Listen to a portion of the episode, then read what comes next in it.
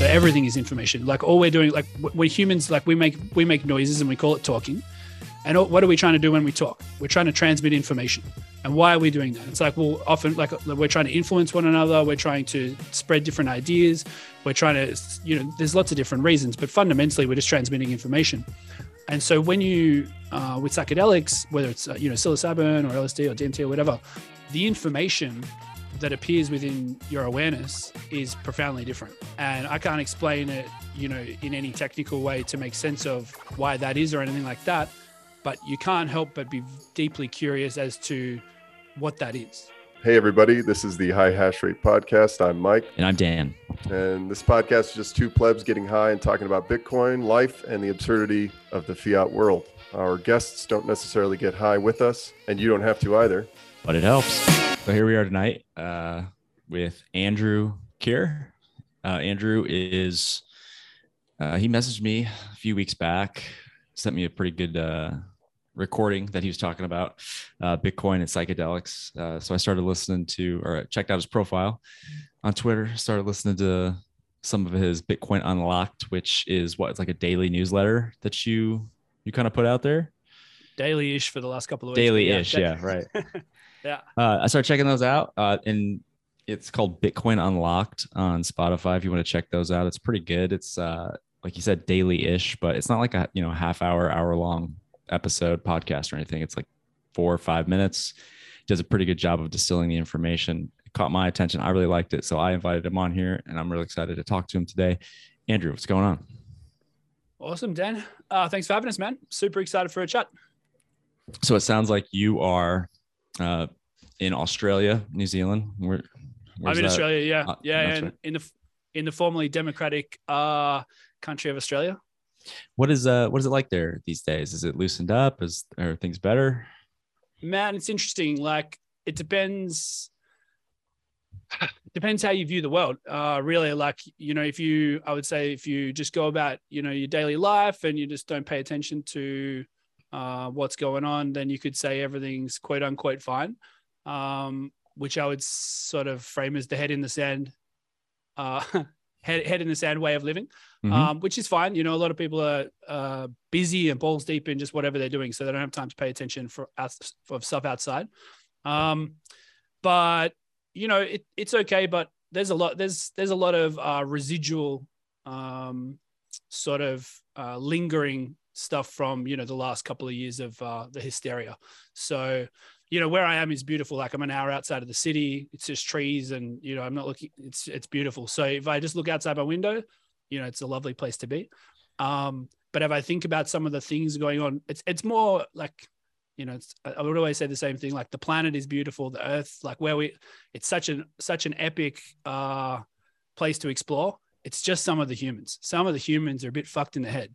Um, uh, sorry, sorry about the language, but um, like it's cultural you know it's, it's a cultural thing so if yeah, just doing your own thing, it's all good. But every now and, and if you've got kids, it's there's a different layer to it because of stuff coming into schools. And so, uh, yeah, I would say on the whole, it's definitely simmered down from how bad it was. And some of the, you know, some of the stuff you would have seen online through the kind of peak hysteria probably yeah. um, amplified how kind of how how it was day to day for a lot of people.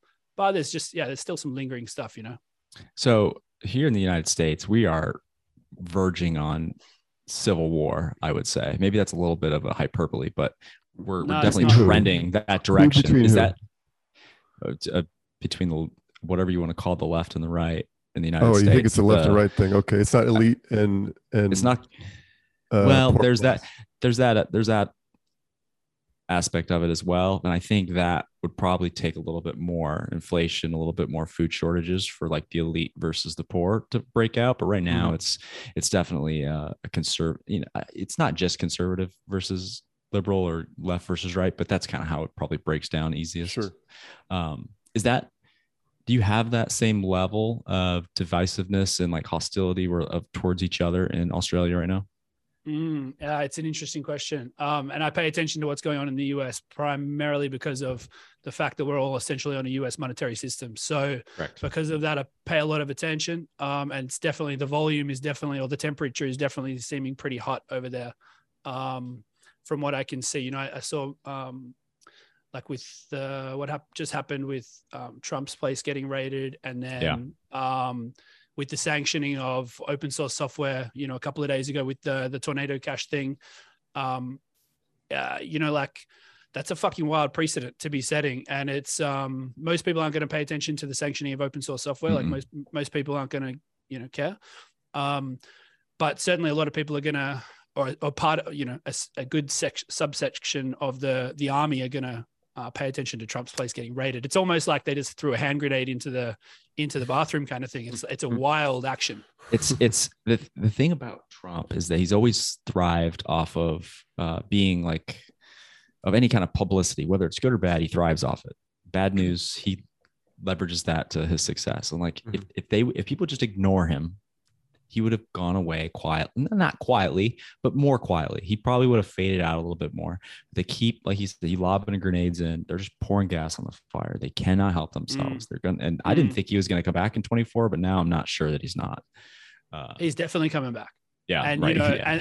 and, and and the way the way it is at the moment, like you'd have to look at it and think, and he's got a phenomenal chance. Like Mhm. the the way the so way too. the way the whole shit show is over there, and and, and like by the way, like uh, uh, you know, it's no better over here. It's just just as much of a clown world over here. It's it's um, but the, the way it is, like with you know, with old mate Sleepy Joe, it's uh, it's a fucking wild state of affairs, man. Like you have to look at it like you know, I remember hearing uh, like Sam Harris talk about it. Like, finally, the adults are back in the room. You know, when the Democrats or whatever won. That's what a lot of people and- thought.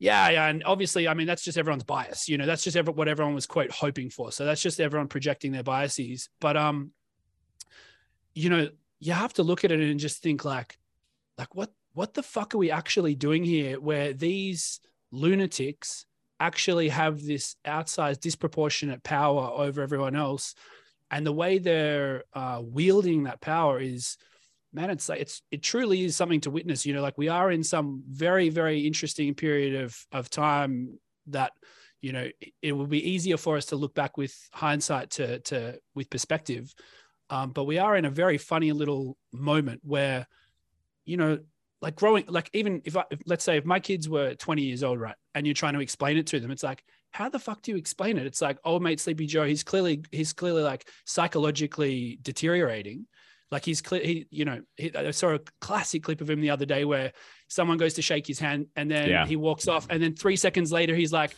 putting his arms up, like, what, you're not going to shake my hand. And it's like, hey, man, he just shook it. Like he's got dementia. It's, it, it's, it's fucking wild. So, uh, you know, I wouldn't know how to explain that to my children. Like, how do you, like, what's the, what's the state of play here? Um, so yeah, it, it, it's crazy. It's, it's, I would say it's hardly any better over here. Um, Yeah. the, the divisiveness was certainly, you know, it just seems like it's a tool in the toolbox. To be honest, it seems like it's a tool Yeah. in their toolbox and it's used intentionally.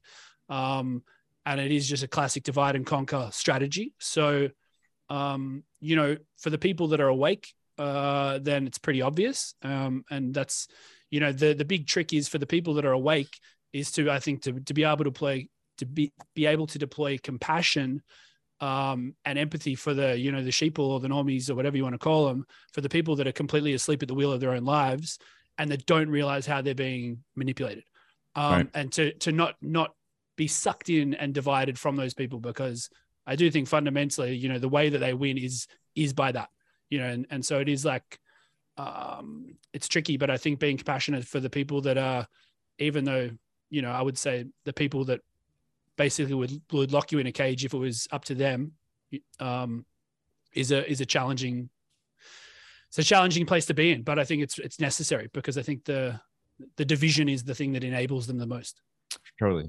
So, Andrew, what is your what is your background? What do you do? You have a prof- uh, what do you do professionally, or what did you do How, professionally? how do you find Uh, yourself on a Bitcoin show? yeah, that too. yeah well i mean the, the bitcoin thing like as dan explained was just uh, i just shared a link of um of an article that I, that i've written and we just started chatting from there but um Sure. my background man my background's weird so um I skydive, um, and I teach people to skydive and fly how to fly their bodies, basically um, for a for a job. But um, since uh, certainly since the COVID hysteria, that wasn't a very um, COVID proof uh, thing to do.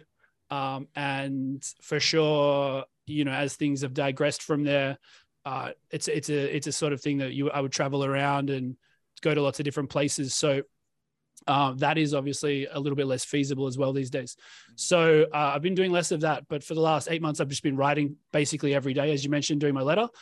Um, uh, prior to that, um, so I've been doing some uh, web. I've basically been doing a bunch of just sort of ad hoc things, um, like web design.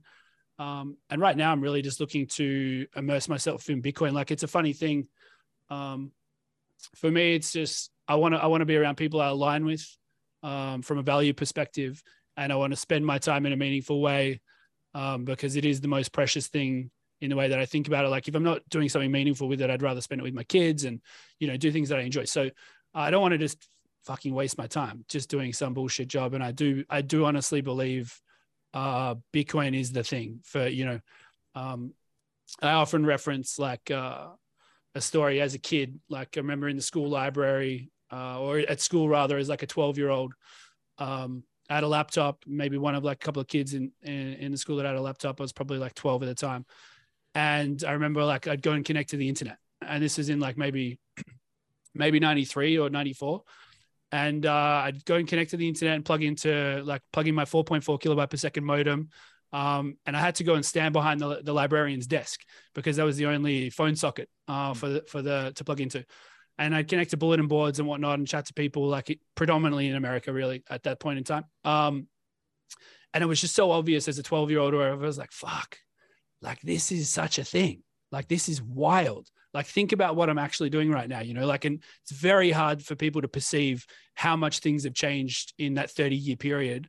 Um, and how normalized, obviously, like we're, we're what we're doing right now is, um, but it's such a transformational thing, you know, and, and in, the exact same way, you know, Bitcoin, in my opinion, is is is maybe even more so, but it's completely analogous to that sort of transformational level or that level of transformation that's gonna that's gonna take place. And uh, you know, it's not that I want to capture it from a um, necessarily from a monetary point of view. It's more just that I think it's a meaningful thing to spend my time doing. I think um, yeah. somebody. Uh, so I was on. You're probably a little. Sounds like you're a few years older than me, but I was. I got on the internet you know, probably 95, 96.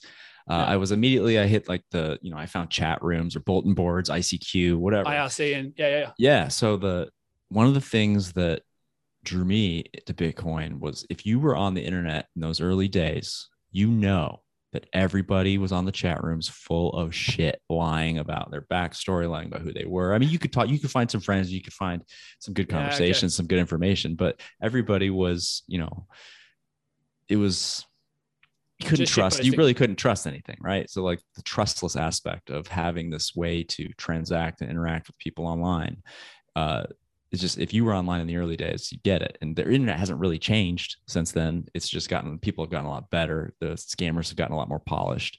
But yeah that was just kind of an aside i had. But i wanted to ask you how what what is your bitcoin story? How did you when did you get into it or or how did you find it?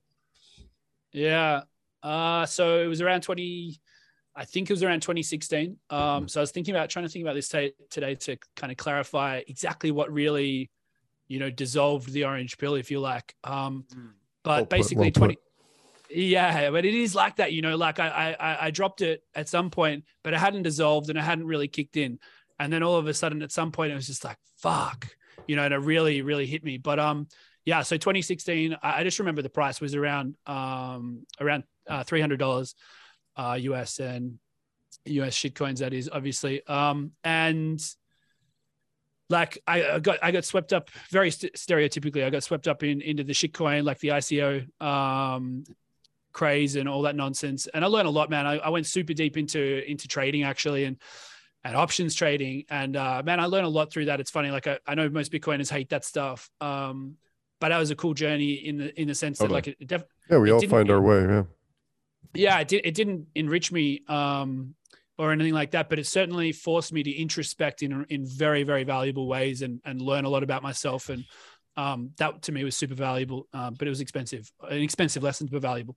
Um, but yeah, so 2017 through all that, and then sometime I think through uh, like after like it was very interesting psychologically watching the attention get sucked out of the room. You know, so t- through 20 uh, through 2017 rather when it, it it goes up parabolic and towards 20,000 or whatever, you know, so many eyeballs and so much interest and all of that. And then watching that attention get sucked out of the room was probably one of the things that I, you know, quote unquote enjoyed the most. Like I really found it very interesting to observe how, you know, very much like as if you're dangling something for a baby or a dog or whatever, you know, eh, the ability for people to focus their attention um, just does like on at scale doesn't exist.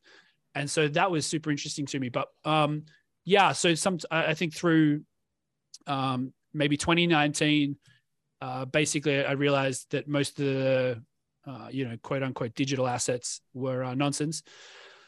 Um, but it was definitely 2020 when it really, I think, you know, I'm not sure if it was pre-coronavirus or not, but the the way money was weaponized through that made it impossible to uh to ignore at that point. You know the way that that money was leveraged to you know so here in australia they had a slogan and it was no no jab no job. Wow. Yeah. wow, that is powerful. That is fucking Dude. powerful as fuck. That's wow. fucking psycho. Like what a meme. Like they actually created the meme no jab no job and fuck like i would tell i would and so i was obviously very uh you know opposed to the whole thing uh, without getting stuck on that but um if anyone else wants to do whatever they want to do that's totally cool you know like i have no judgment of anyone else for whatever the, for the decisions in that respect. But uh that's you know, I'm like it's, it's essentially a euphemism for you should starve. Yeah. Totally. Yeah. totally. It was like you, you're not going to be able to feed your kids. You're not yeah. going to be able to pay for daycare it's like you have no right, like it's like unless you put this potion in your body. So that was a wild thing, man. And so when I saw that and the weaponization of the monetary system in that respect, uh, that was when I realized like, you know, I'd already realized, but that was when I realized I had to be more active. That was when I realized like, I know there's so many people talking about this already, but I was like, I need to talk about this. Like, this is fucked up. And the slave mentality of people, uh, the willingness to accept it. You know, so many people, and and even some Bitcoiners that I've talked to, um, here. Uh, they're, they're like, oh, I just I just had to to keep my job. I'm like, I understand that, and without being really rude and offensive, I get it, but I have fucking zero zero acceptance for for that mentality mm-hmm. because unfortunately, you know, that mentality is the problem. You know that yeah. that is the that is the slave mentality that has put us in the mess that we've been in. Is that that large majority of people um that it is like, yeah, I'm just going to have to do it. It's like, no, fuck that. You don't have to do it. So anyway, um, I guess that's totally. that's that would that would be roughly it. But that was the thing that really kind of mobilized me into being more and starting to write. Nice. Yeah. No. So uh, one of the reasons I asked about your background is your uh, your communication style um, and your writing is is it comes across as very polished, very uh, like you got like a really strong education or strong uh, background in history or philosophy or financial strong markets opinion. or yeah, something. Like you, yeah, like are very well read. Strong way of delivering least. information. Yeah. Uh, something that oh, thank you. Something I heard you say was probably one of the more recent episodes was that democracy is a 51% attack on the network. And I never heard anybody totally. say that before. And once I heard it, I can't stop did thinking about that? it. No, he did. Yeah. Yo, what a good little and fucking. I, but I haven't heard anybody right say there. that before or I haven't heard anybody frame it that way before. I'm kind of surprised, in fact, that I haven't. But uh, I don't know if you want to elaborate on that a little bit more. But I, that's he's, he's essentially right, in my opinion. Yeah, I mean, democracy is a scam for for sure. You know, it's a it's a it's a funny it's a funny system to think about. But I'm sure I don't want to take credit for that that line because I'm sure it's not mine. You know, it's a funny mo- most things that we think are ours. You know, most ideas and totally, things that we think are totally. ours. But I heard uh, you first. Yeah. Yeah, yeah, yeah, they're not out. So I don't, I don't want to take any credit for it because I don't think it's, I don't think it, uh, it was conceived by me. But um, uh, yeah, I mean, like you look at, I can't remember what was I writing it about. Uh, oh, it was about the, it was about the vote. Um, the Inflation Reduction Congress. Act. That's right, the Inflation Creation Act. That's right. Yeah, yes, um, um, I mean that That's fucking wild. Like it's man, I saw I saw that happen in New Zealand. Um, uh, maybe like a month or two ago. They they were gonna basically to fight inflation. They're like, we're gonna print two, you know, create two billion dollars. We're gonna essentially, the government's gonna borrow two billion dollars to create it. And I just saw that, and I was like, what the fuck is going? Like, how how upside down are we? Like, and, and you have to just wonder, like, do these people not get it? Do they not realize, or or are they like, is it so? Is it stupidity, or are they actually just genuinely nefarious? And there is a larger plan, like basically to print away debt, and it's it's kind of built into their system as a from a point of governance but they just don't talk openly about it with you know the slaves. So, um, yeah, I mean, I mean, what more, more can you can you say about it? Like the the vote in Congress was the best example. It was like 50-50. So all Democrats yeah. said yes, all Democrat, uh, all what's other, the, all the Republicans, Republicans said mm-hmm. no, and uh, you know uh, what's her name? Um, the what what is it? Kamala, Kamala Harris. Harris yeah. yeah, that's the one. That's the one um Kamala Harris, she just and her jubilation, man. Like her her her her her just the thrill that she got to be able to be like the one vote that gets to decide. Like the power, you could see the power just rushing through her veins. She like she had, had some purpose. She had she just had a rail of of coke or something. Like she was so yeah, stoked. Yeah, yeah. She was so fucking stoked, man. And she was like, yeah, like I get to I, like it was just the wielding of this power was fucking psychotic. And um, so yeah, I mean, I just look at that and it's like that's democracy, and it isn't you know whether it's fifty one percent of them, it literally in that respect, it is fifty one out wow. of wow, wow. fifty one of them versus the other fifty. All the other fifty don't want it, and fifty one of them get to decide like this is happening. So you know it's it's it's a funny thing i don't I, I, and i haven't studied philosophy by the way um but uh so I haven't thought deeply enough about sort of other forms of governance and and and stuff like that. But but uh, so in terms of if there's a better alternative, uh, but it is funny like whether democracy is the best thing that we've figured, the best kind of system we've figured out to, to date or not. I don't know, but it's it's certainly a shit show. Yeah. Um, so something we talk about on here a lot um, kind of started towards the beginning. It was like this idea of memes, but it kind of evolved as we would sometimes we'd get stoned and talk about um, kind of almost like comparing religion, uh, like the religious texts, mythologies, and like the importance mm. of those stories on society, right? And it, that got me thinking a lot lately, more about some of like these really nebulous terms like democracy, God, uh, Bitcoin maximalism, whatever you want to talk about. Mm-hmm. Where just mm-hmm. climate change is a big one too. Like it means something different to every person. And mm. when you, you're having these arguments, and you, unless you define it in unambiguous terms, you're just talking. You're using the same terms as the other person. You're just talking past each other.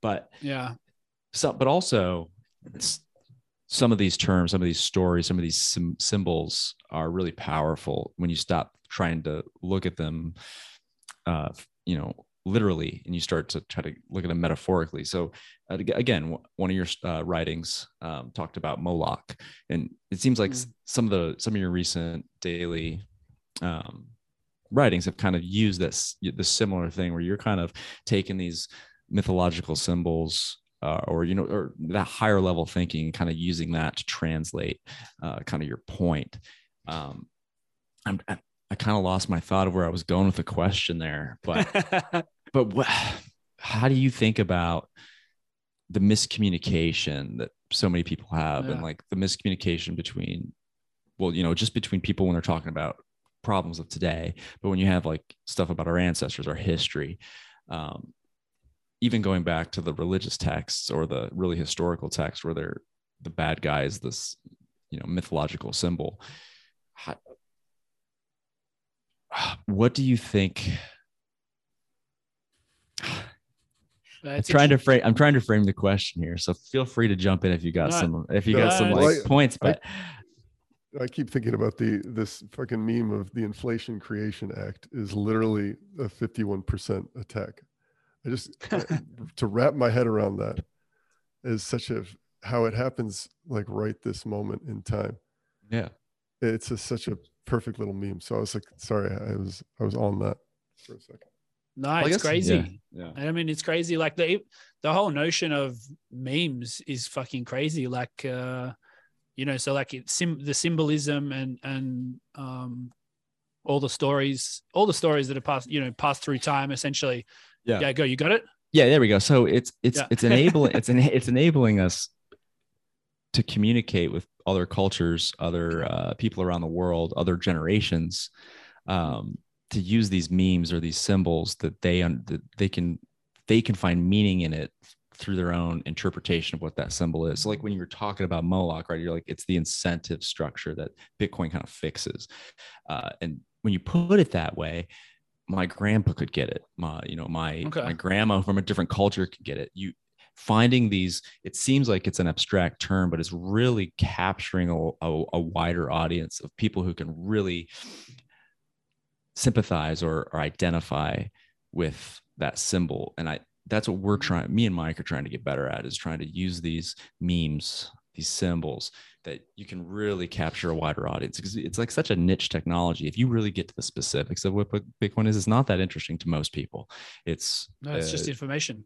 It's just information and it's just a, a way of, of getting that information. But in some in some Structure. respects, it might be the truest information. Yeah, yeah. I, I agreed. I think, and it's, I mean, I often refer to it as like informational, um, pure informational clarity. Right. Um, So, because, yeah. because it is, yeah. Sorry, go ahead. no, yes, it's signal, but so it's that we're casting this wider and wider net with our language and how we're doing it. And I and I just wanted to really kind of compliment because I think you do a great job with it on, on Nice, man. Bitcoin Unlocked.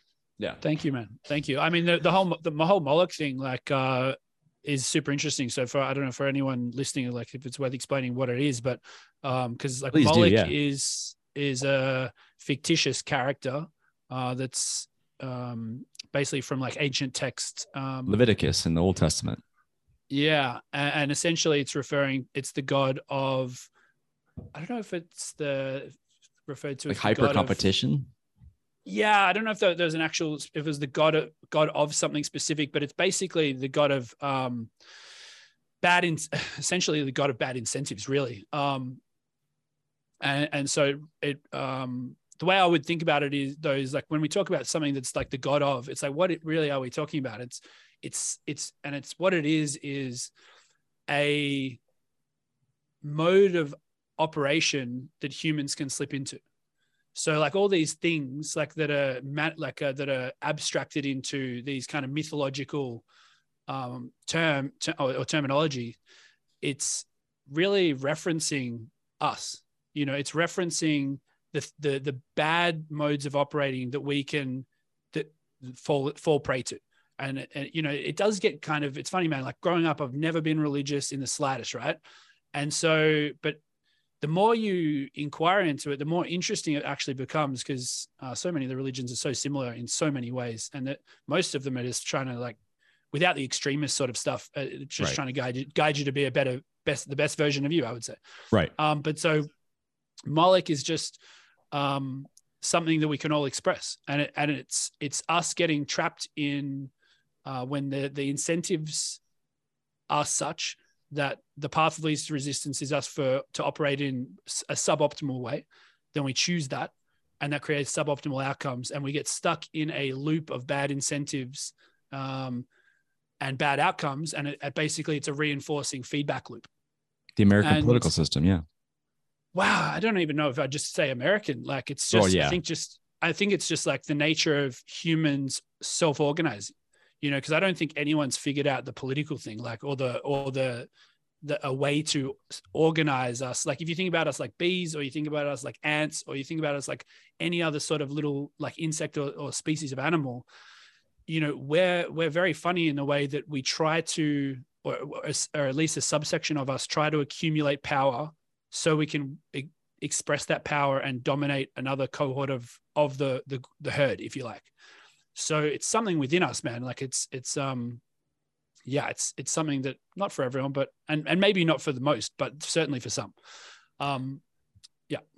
So there, you know, there's there's not, I would say, a solution to that, but there is things that can remedy that, like that. You get to these, you get into this feedback loop or this mode, as you called it, right? Like, so like the reason we started communicating was uh, you sent me uh, something you had about uh, psychedelics and kind of rewriting or re- rewiring that default mode in your mind. Um, before we get into like what that specifically was about, like what is your your experience or background with uh, with any psychedelics? Or you do you do that stuff, or is, have you done it in the past? Yeah, so um, my experience is long. Like uh, I, I think I first experimented with uh, LSD like um, you know in high school. Like early, uh, it was like probably like maybe 15 or something like that. I remember like sitting in a history class uh, on LSD and um, sitting lis- listening to. I remember the teacher's name. It was Mr. O'Grady. I remember sitting listening to Mr. O'Grady on acid, and, and I was like, "Whoa, what am I doing in here?" And I, and I just oh. grabbed my stuff, grabbed my stuff, and and that was that. That was the day um, at that point. But so it started off for me, and it was very experimental, and it was very um, uh, was very sort of just happenstance and very like I would say very like a complete lack disregard for for what those um, compounds actually are or what they can actually present. Um, and so now I'm just super curious. I would say like so I, have still I would still continue to experiment. I've I've done a lot of microdosing and, and whatnot and um, and some more larger dosing of, of different things. And um, I mean I think they're insanely powerful substances you know like the, there's no question in my mind like if more people did them like society at scale would be far healthier you know i think it oh, yeah. um it forces a huge amount of introspection um it i don't think you can help but be humbled mm-hmm. by how, how little you actually know um and you can you can very easily have some you know psychedelic experience let's say and uh just dismiss it like very easily, very like with a very skeptical kind of a mind, you can very easily um, just be like, oh, that was just, you know, my mind being altered as a result of whatever substance and kind of dismiss it. But if you, I don't know if you guys have, have meditated much at all, but if you, if you do meditate and you pay close enough attention to the actual nature of your own mind mm. and you realize you get a very clear uh, recognition and sense of awareness or consciousness, however you want to describe it, um, and the way in which everything is just appearing within that space, then psychedelics are super interesting because all it is is changing the space in which everything is appearing, and it's changing it in a way that, uh, yeah, it's. I mean, it's uh, like uh, the way I look at the world just generally is like it's everything's just information. So everything is information. Like all we're doing, like we're humans, like we make we make noises and we call it talking and what are we trying to do when we talk? We're trying to transmit information. And why are we doing that? It's like, well, often like we're trying to influence one another. We're trying to spread different ideas. We're trying to, you know, there's lots of different reasons, but fundamentally we're just transmitting information. And so when you, uh, with psychedelics, whether it's, uh, you know, psilocybin or LSD or DMT or whatever, um, the information that appears within your awareness is profoundly different. Mm-hmm. And I can't explain it you know, in any technical way to make sense of why that is or anything like that.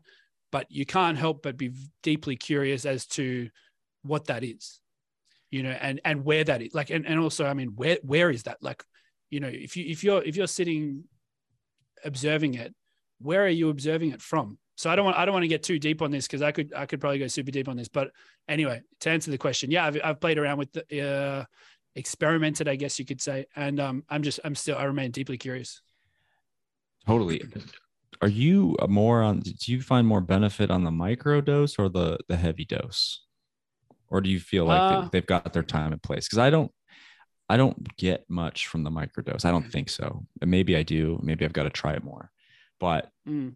I am constantly like, how how much more can I add to go deeper? Mm. I, I think that totally it's totally different thing. So I think uh, you know if we if we think about the historical context as well you know and a lot of the uh, what symbolism and mythology and a lot of the things that that have sort of um uh kind of what's the like uh just continued to percolate through time mm-hmm. um whether there's some relationship you know um to to those experience more you know those experiences um of uh, like as a result of an altered state of consciousness um very likely um but so that I think a high dose is it is much more like if we think about the default mode network, like that that that piece, that bit of writing, um, uh, whatever his title, something like like Bitcoin is like uh, the psychedelic. Um, I can't It's even remember it now. it it's like re- rewriting the default mode. Yeah. So I mean, if you think about the the mind and the default mode network, which is basically the part of the the brain, um, which should be distinguished from the mind, the part of the brain that we store patterns. And so it's basically the, the way in which we we abstract away tasks. So, you know, it's like when you're driving a car and you're driving along and and whatever, and then all of a sudden it's like you wake up and you kind of like, oh, I'm further down the road, and you kind of just it's like you've just had a sleep, like a micro sleep, Mhm, but you've been eyes have been open. That's the default mode network taking control of you. mhm. And so the default mode network, um, you know, whether it's uh, like writing, all, all sorts of like little tasks, we outsource. Once we've done them enough, uh, the default mode network sort of saves the code of how to deploy that script, and then we can we don't have to use any resources to deploy it. Um, and so the way that I think I explain it in the writing is like the it's we're carving out patterns of behavior. And so we the more we do, the more repetitions we do of a certain behavior, the deeper those grooves are within the default mode network. And so I think it's Michael Pollan that talks about Yeah. it like imagine the default mode network like a mountain. Yeah.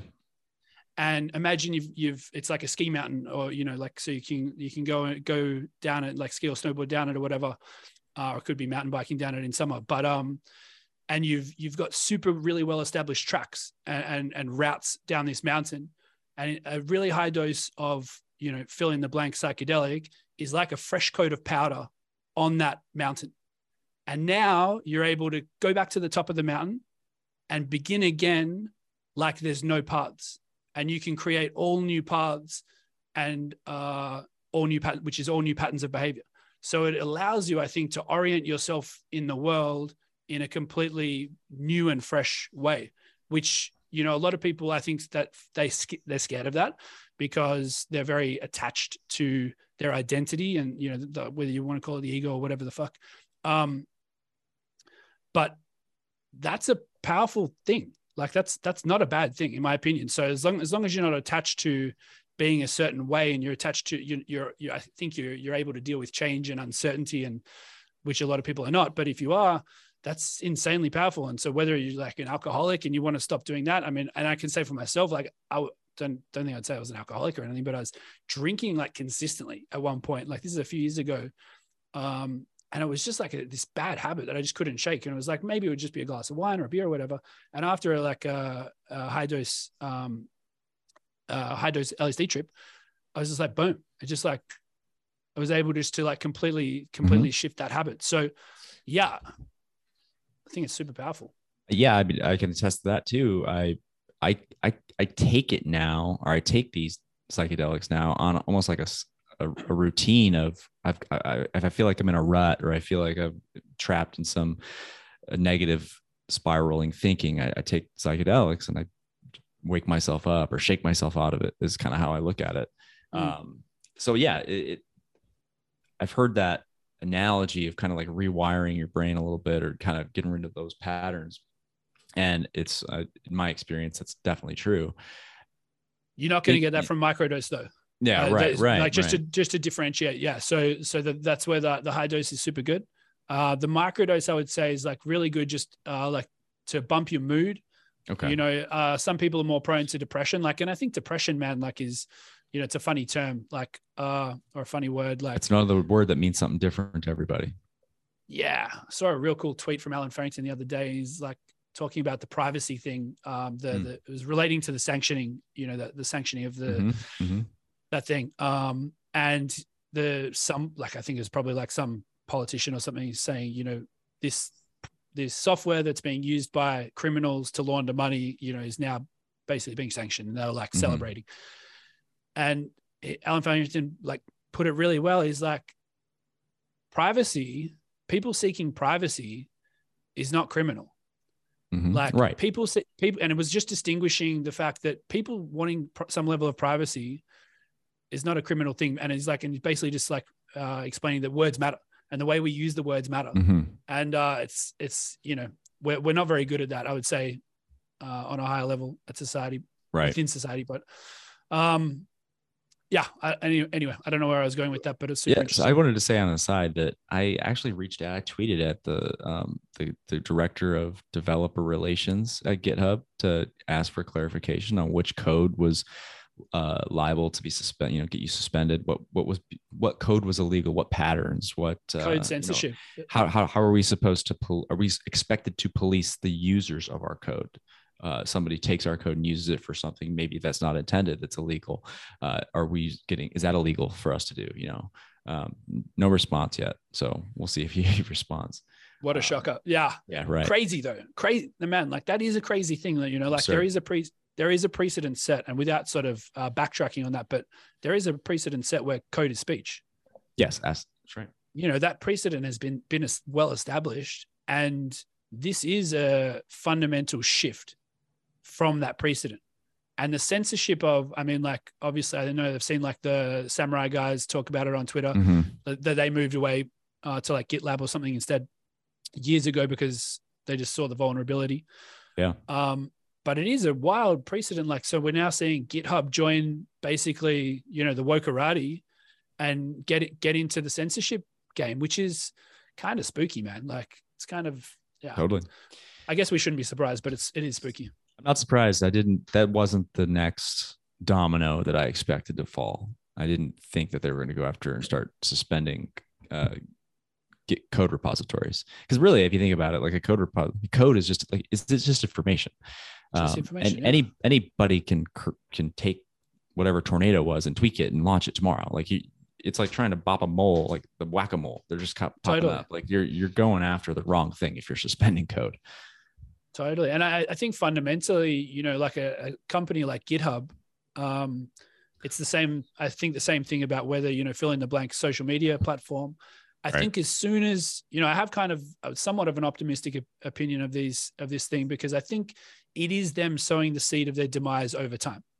yes So I do I do think that you know short term, yeah, cool, they'll get away with it. Short term, they'll maintain what whatever somewhat of a network effect. And I have I've written about this as as well, and like uh like Metcalfe's law, which is basically network effects. Uh, the thing about Metcalfe's law is that it goes both ways. You know, like Metcalfe's law, like as more people join the network, um, the network becomes more valuable and it becomes more useful, becomes um, yeah, become becomes better. It, it- basically that feedback loop continues to reinforce. But the exact same thing happens as people leave the network. And all it is is a tipping point between the feedback loop actually starting to be reinforced. So once enough people leave the platform, then a feedback loop it begins the opposite way, like inverse to to to the good way, essentially. So I do think over time, man, like GitHub is a big it's a big mistake to to go down this path. Um, and ultimately, they basically like I'm sure if you work for GitLab, you would have seen a spike in signups. And you know whether it's like uh, I think Git from like you can run from Umbrel and whatnot. All these all these other platforms are going to see the same the same way, man. Like I remember uh, like a couple of years ago, WhatsApp basically changed some terms and conditions, and that was a huge pivot essentially in terms of adoption for like uh, like Signal and other open source messaging apps. So yeah I think, the- I think uh, ultimately it's good. yeah i've, I've got to start moving all my um all my stuff to Gitea on umbrel uh this weekend is, is when i plan to do that so we'll Is that see. another repository? it's uh the well the code itself is the repository you got a repository of code but the, like Gitea is the like a server for that. It's kind of like github but you can self-host it on your um on your own machine your own server whatever. It is uh, an interesting rabbit hole that one. yeah. Like, oh, sorry, it, it is interesting though because it doesn't solve the problem. You know, there's a the reason GitHub's so good and the reason it's such a standard is because it is that thing in the middle connecting every, all the nodes in Right. the network and allowing collaboration. Because I think the thing is the collaboration. So it's an interesting problem. I, I'm sure m- there's people much smarter than me figuring it out, but uh, I don't. I'm not sure what the solution is, but I Well, know the self-hosting thing is is good to protect the code, but you want the code to be out there. You know, you want Yeah. other people to view the code, review the code. You know, Yeah, play sure. with the code. we're we're in the midst of a giant transformation of uh networking and connection with the rest of the world right like the from when we were on the internet, what 25 years ago, both of us, the story we're telling, to where we are now. Like you said, you were on there mostly talking to Americans because that's who was on there. But only in the past, what, maybe five years, the rest of the world is is, is connected to the internet. And that's going to bring all kinds of political problems, all sorts of international commerce problems. I mean, that's what Bitcoin and, and the rest of the crypto industry is causing right now. So it's all it's all it's, it's this giant transformation. I really don't know how what we're going to come out with on the other side, but really there is no other side. It's a constant evolution, right? But um, feels like a much quicker evolution though. The descent decentralization mm-hmm. sounds, I mean, it is in many ways great, but like you said, there is a problem with you want your code out there. You want as many people seeing it you want it to be connected you want it to be reviewed you want it to be you know want open source people to be able to see that stuff and work on it. But in a decentralized web access to information is unreliable or it can be. Um, you don't have the the google for example where you can i mean google you can argue, make a lot of arguments about being evil and being a giant surveillance. I mean i think google's probably going to be the one that figures out how the brain works and like figures out what consciousness is before anybody else does but but what they are is they're they're fantastic. You can find any information uh, until recently they started censoring stuff but for the most part you can find any information really really efficiently. And that's not yeah. the case in the decentralized universe. Uh, that's part of the problem of the lightning network is it's it runs on the gossip protocol. It's not efficient. It's not it's not an efficient as like a centralized um, like a DNS server, for example. But you know, yeah. there, there's solutions out there like Amboss and, and other stuff, but it's still very nascent. Yeah. Yeah, it's interesting, man. It's an interesting framing of the, you know, basically everyone else in the world connecting to the internet and creating problems and political. I'm not. I'm not sure the. Like, what problems do you think?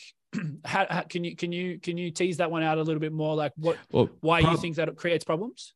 Problems not for you and I necessarily, but problems for states, problems for governments, problems for institutions to maintain and gate, control and gatekeepers. Yes, exactly. So it's like okay, got, okay, yeah. Like in Africa, you can't. There's really very few options for internet or cross-border payments, um, and there's all kinds of corruption there. Uh, Bitcoin gives them like a you know property rights and the ability to do cross-border payments but the the people that benefit in those states in those countries by having those that trapped population, you know, yeah. th- it causes problems for them. Yeah, yeah gotcha, problems gotcha. for despots. Yeah. yeah. yeah, for sure. Okay, yeah, that makes that makes much more sense. Um, and I mean that's a good thing. I guess we want them. Yeah, to totally. Problems. Like yeah. fuck those guys. So, uh, but uh, yeah, okay. I mean, like the the the upside is the the bottom up in the bottom up innovation enabled by that. Like when we think about it's such an interesting thing to think about. Actually, I haven't probably given it enough thought, forgetting even Bitcoin, just the internet, the fact that mm-hmm. like it's 2022 right now, the iPhone was like 2007 or whatever. So yeah. it's, it's 15 years, right? And that's, that, that has changed everything. Um, and so if we think about the fact that, you know, let's say the last seven years, the, the less developed nations are, are all online now. Mm-hmm. Uh, what that enables and the innovation that it enables, like that's super exciting in my opinion. That, that that's so fucking good. Um, yeah, it's so good because it just means that there's just more, there's more minds, you know, there's just more minds figuring stuff out, trying to solve problems and trying to, and try to offer value to, to others. Um, yeah, that's, that's and it goes, exciting. And it goes back to what we were talking about earlier. Um, so I'm trying to piece this together, what I meant earlier, but, um, you go on these like crazy psychedelic trips, right? And you mentioned it specifically that you can't necessarily put it in terms. You can't necessarily describe that experience that you've had when you have that ego death, right? Well, you can, you can't. No, the thing is, you can, you can describe it, and for someone that's had it, they will get it because they've sure, that, they've received the same information. But for someone that hasn't received the information from a point of experience, right? And that's the thing. It's like you can't transmit that information verbally. Sure. Yeah. It's from a point of experience that that information is transmitted. And I think, yeah, I agree. And I think that I think there's a lot of stuff in ancient texts, religious texts, right, that probably is inspired by some of these experiences. And 100%. I and I think that what the the reason the way it's some of it's written the way it is is because these guys were skilled at these high level symbol symbolistic language that that kind of helps you grasp it as well as you can grasp something that you haven't experienced. And but when you experience it later and you go back to that writing and you're like, whoa, that makes sense now. I, I'm I'm 35. What I thought was bullshit when I was 21. Well, I've experienced it. Now I go back and I read that text or I read that story or whatever that parable. I'm like, that makes sense to me now. I have a Mm. totally different perspective on it. And to where we're at now, we've got all these people joining the internet. You know, like we're we're in El Salvador, one of the poorest, most remote places in one of the poorest countries in the world. We had Wi-Fi everywhere. These people Are you guys in all El on- Salvador now? Not right now. We were in Ah, uh, okay. back in February. Back in February. Nice. that's where we met. Yeah. Everybody, yeah, and yeah. yeah, everybody's got smartphones. Everybody's connected to the internet. And you're going to have this more and more all over the world. And you've got all these people who are going to be joining this community, this on the World Wide Web, whatever you want to call it, who they don't they don't know all the the shit, you know, the the shit posting terms. They don't know a ASL. They don't know memes. They don't know like the old memes from Reddit in 2011 with like, you know, just like shit, you know, shithead Steve and stuff like that but we're gonna have like the people who can take that high level language who are great at memes they're gonna be able to catch them up really quickly and Yeah. i think there's a lot of value with that too Yeah, yeah, it's it's. I mean, I totally agree with you in terms of uh the ancient texts and whatnot. It's that's it's super fucking interesting, man. Like, um, it's it's it's it, it's just so interesting because, uh, you, yeah, you can't you can't learn it another you can't learn it from reading it. Mm-mm. You know, you, you can't you can't. oh, I mean, maybe maybe some people can actually. Maybe that's not true. Maybe some people can, but I don't think you can. I, I really do think it's it is experience because there's a complexity to experience. You know, it's like if you think about um, what's a good example? Like if you think about standing on the edge of a mountain and thinking about like you're going to go base jumping, right? Thinking about standing on the edge of a mountain, like if if if I'm sitting in a, in a in a room thinking about it, I can I can like you know mentally masturbate thinking about it, and and try to conjure up the the the the how that experience would be. I can think about like oh looking at my feet on the edge and maybe you're looking out and seeing the mountains and blue sky and whatever else you know the but when you're there and you you're, you're there and maybe your foot slips you know there's there's a temperature Mhm. there's there's a wind the space around you is moving adrenaline. Yeah yeah the, the chemical nature of your body is changed. So there's a complexity to that experience that your mind just can't um manifest not like without without the experience.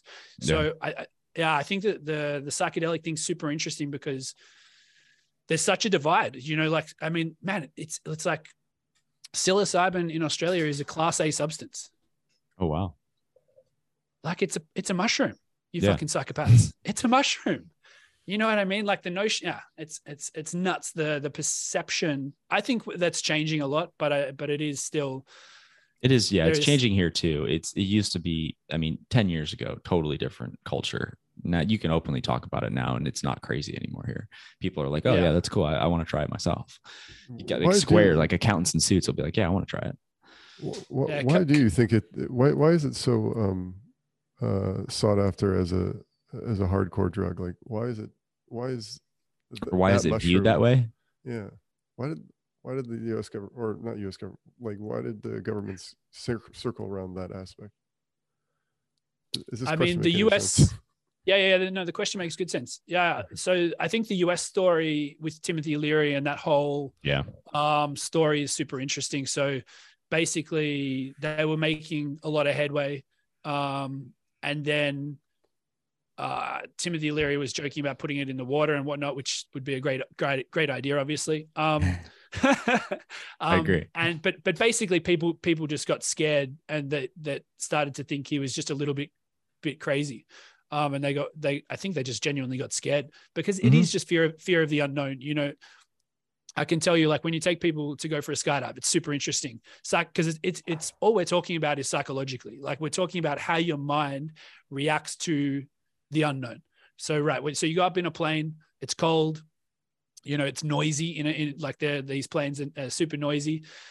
Uh, these people have no prior experience at doing this, and then we open the door and we shuffle them towards the door and we we put we go out right. And in the lead up to all of that happening, they're shitting it. Like people, are people are like most people are scared, and it's but it's like why are they scared? And and the reason they're scared, in my in my opinion anyway, the reason they're scared is because their mind doesn't have a model to fill in the uncertainty with. Mm-hmm. So they're, they're uncertain about the future. They don't know what to expect, and they can't future predict what's gonna what's gonna happen. So the the the typical reaction to that is be be afraid because you might die. Yeah. Um, and so it's a, good survival mechanism. And for but when you've done it a lot of times, you realize obviously how kind of unnecessary that is. And then when they get down on the ground and they've done it and they've experienced it, they're like, "Holy shit! I would like to go do that again. That was epic." you know. And and so it's it. A lot of it is just um, yeah, that inability to deal with uncertainty. And I think the psychedelic thing is the same. Like a lot of people haven't had the experience, and a lot of people are just are very rigid in their in their very dogmatic. You know, like they're just like, my, man, my parents would be the same. Like, Yeah. um, they just they they're still in that of that old sort of uh, old sort of way of thinking. You know, just where they're just attached to they're attached to a story that's not really based in reality. It's just a it's a it's a lullaby that someone told them, and it's bullshit. You know. and I, I agree with everything you said there. I don't, I'm not, this is, but, but I would add to it like my like angle, my theory. Back in the 60s, 50s, 60s, 70s, things weren't perfect. There was a lot of problems back then too, but it was part of an era of unprecedented economic growth and um, prosperity in the West or the United States, not the rest of the world.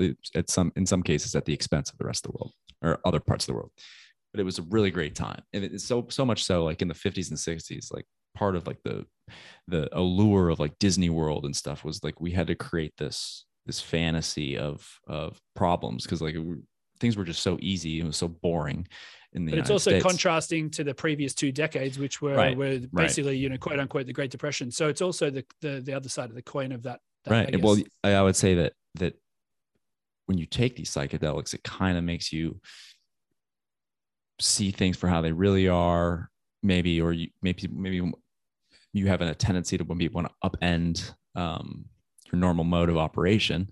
And people don't like that. Like if you're going through it a, a, Mm. a- you had this terrible terrible couple decades prior and now things are really really great. You don't want to rock the boat. You want shut these people up who are saying like that there's problems that, that our society's broken. Like shut these people up. That's illegal. And nowadays you've got everybody who kind of agrees that society's broken and that the state's corrupt and everything so now everybody's like no, all right we should take mushrooms because it's helping everybody definitely open their eyes to this bullshit yeah yeah, that's interesting. Yeah. Um yeah, maybe maybe that is maybe that is the case. Like maybe that Well, is it's, it's part of it i would where- say Yeah, yeah. I, th- I think it's complicated, but I mean, you know, we are like most humans. We're, we're like most humans are. Un, I, I refer to most humans like kind of like robots, or uh, typically I refer to like a lot of people as like unconscious judgment machines.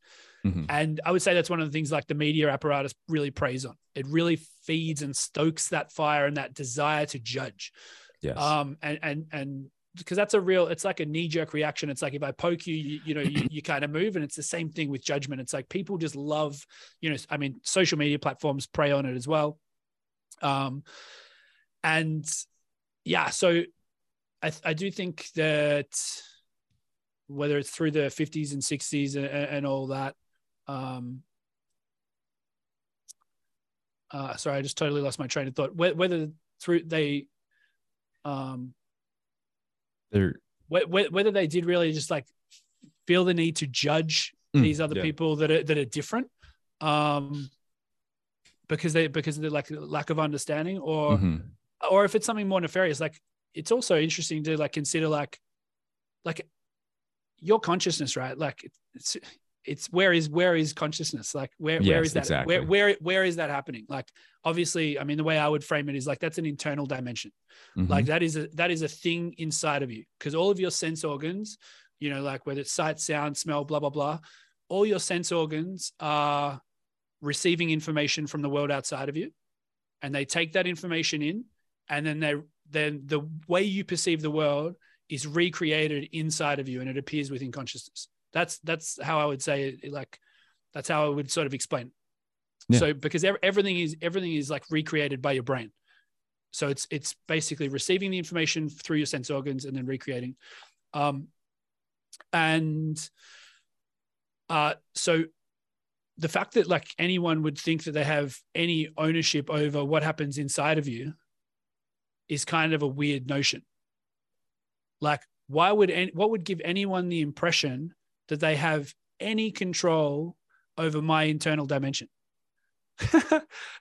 like, if you think about it, it's like you know, and it, it, it is it is like a funny thing because it's like where where is my internal dimension for them to control? It's like no, it's like I'm asking questions. Obviously, very few people are going to be able to really yeah. pin down an answer. But and the the kind of rhetorical, but it's just interesting to think about. Like, you know, did a government or people within a government decide that you know these things are dangerous and we're we're wanting to outlaw them for your own good?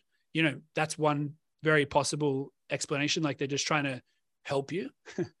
um, and it's for your safety. Uh, so maybe that's the case. Or is it that they actually, you know, have they ex- experienced things and they're actually like, no, these things are super powerful and they're going to actually free people? You know, that's another possibility. I think probably less likely, but also possible. Like, I just think it's it's interesting to think about like the idea that some faction of society thinks that they have any kind of right or power over someone else's internal dimension. I think that is a fucking wild idea. Like, and, and I think you, you know, for if you've had some, it's egocentric, it's an egocentric idea. It's yeah, a, narciss- it's it a narcissism. It's a narcissism where you can't. Yeah. Yeah. I mean, most people I think are just, they'll use the, it's good for you uh, or it's for your own good as a justification probably but at the end of the day, I think most people are just avoiding, they don't want to have any financial or mental burden. Like if you do something that causes them to have to pay more money or to have to stress for five minutes about your safety, like it's not, they don't care about your safety. They care about the stress that it puts on them that you might harm yourself or that you might mm. say something that disrupts the good time they're having. I don't know. But mm. yeah, it's, it's, it's, it's usually, in my opinion, it's always uh, self-centered uh, mm. action. Yeah, yeah, yeah, yeah. Agreed. Agreed. It's weird. It's definitely fucked up, and those people can definitely go fuck themselves. So, hundred percent. Yeah. Well, Andrew, this was a this is a great conversation, and uh, hope hopefully we get to talk to you again because I've, I've got a million more questions, but we're kind of running out of time. But I, I Mike's got some some stuff. I do have one question. I do have one question. I realized I was just muted this whole time. So every time, every time I fucking spoke. Um, but the question I had was, uh, what aspect do you find yourself thinking about the most when you think about Bitcoin? What, what attracts you to Bitcoin the most? Yeah. Okay.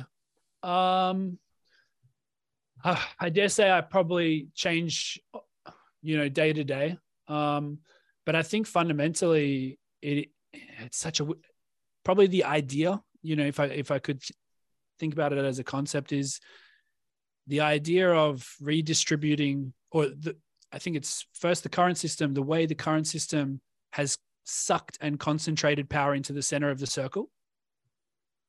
And the fact that we have a mechanism now to redistribute that you know if you want to think about it like information whatever however you want to but redistribute that whatever that is back to the edges. That to me is the most fucking powerful idea because what that can enable it's it's very much like what dan was saying like you know it's not uh he was saying like uh everyone being online or whatever is not good for um nation states or whatever. And and yeah like that's i guess that's true depending on what their objectives are. But um, this is like such a crazy. It is a radical uh, superpower. You know, it, it like what it enables can be over time. Like it's not going to happen tomorrow, but what it can enable is so radical. Like the the redistribution of that power, the fact that uh, you know no one can take it. Well, no one can take it from you or not easily. Mm-hmm. Um, the fact that no one can stop it, like it, you know, the fact that uh, you know, no one has the right to hop in because it, it is, I guess it would start with that idea of, of redistributing power back to the edges. But then it's just like a flow on effect of, you know, and it is, I guess it is the rabbit hole, but it's, it's the fact that you ever accepted that idea to begin with. It's like, why did I even ever accept that framing? You know, and it, it really just takes you down a slope of of uh, of ongoing inquiry. Like, um, so I think the the power that that redistributing the power back to creative humans all around the planet in all different sort of uh, kind of um, environments and walks of life and with all different skills. And enabling that bottom up innovation is just going to be insane. You know yeah. like I, I i don't want to even try and future predict what it what it can do because i have no idea. Like all i think about like uh facebook as an example you know or social media just generally i guess. But but if we think about the evolution of that like pre um so facebook like in the 90s couldn't work. Because mm-hmm. in the 90s it would have been a bunch of weirdos like 10 weirdos on the internet right. Right. you know and what are you going to do? You're facebook was college play, kids normal people. You know, yeah exactly. So it's just it's it's just it, the network effect is the thing that enabled the technology and that made it of value. Yeah. And it's the same the same with this. As the network effect builds what it can sort of morph into and the value that it can create can totally continue to change. And uh man that's super exciting. I think that's super exciting. Oh yeah. I mean I think when you get like a lot like stuck in these ruts or whatever, you're maybe not happy with the way things are you have a tendency to like just stick with it if you don't see some sort of path to a different way of doing things. But once you understand Bitcoin, or once you are introduced to it, that's that way, that other way to do things differently, to do things ostensibly more justly. And once mm. you see it, you can't unsee it. That is definitely true. I mean, if I could say one other thing, like in terms of you know the ideas that that sort of stick are sticky for me eh, it sort of flows on from from that first point, but it is the societal change. Mm-hmm. You know, it is like and guys like uh burning probably guys like yeah, yeah, yeah. But guys like I mean, I think John Vallis comes to my mind. Like mm-hmm. dudes like him have talked a lot about sort of this sort of side of things more. Yes. And, and so if you think about the redistribution of power, as I mentioned, but it's then how that changes your mind, like how that changes the way you perceive the world and how you orient yourself in the world and then if you think about that at scale, like for 8 billion people, like who the fuck knows what that's going to do? But it's like, that is like, I love the idea. And I guess it becomes, you know, it's uh, probably in some ways I try to like not get stuck being too ide- like ideological or dogmatic or whatever. But mm-hmm. that idea, like, I love that idea. I love the idea of people actually having a mechanism, and it's fucking crazy that what we're talking about is just software code being that mechanism, right. and that's a whole whole nother thing.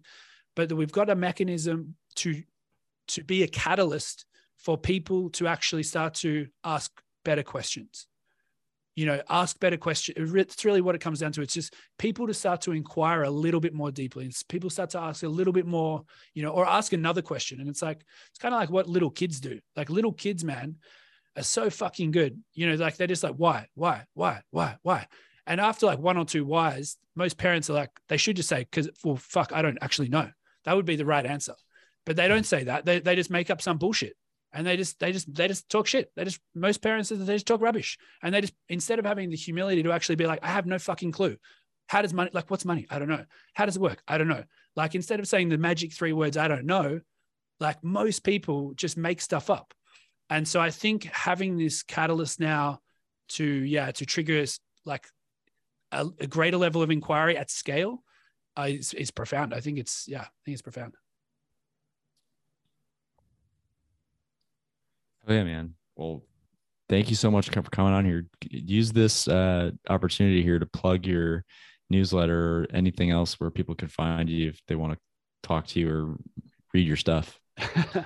uh, you can, you, yeah, I mean, you can, you can check out the letter at unlock.substack.com um, or follow me on Twitter. Um, yeah, whatever. Um, I pre super nice to chat to you guys. Uh, most of all, really, really nice to meet you guys and uh, appreciate the chat. Yeah, absolutely. Yeah. Yeah, dude, that was a lot of fun. Very fun. Cool. Hell yeah.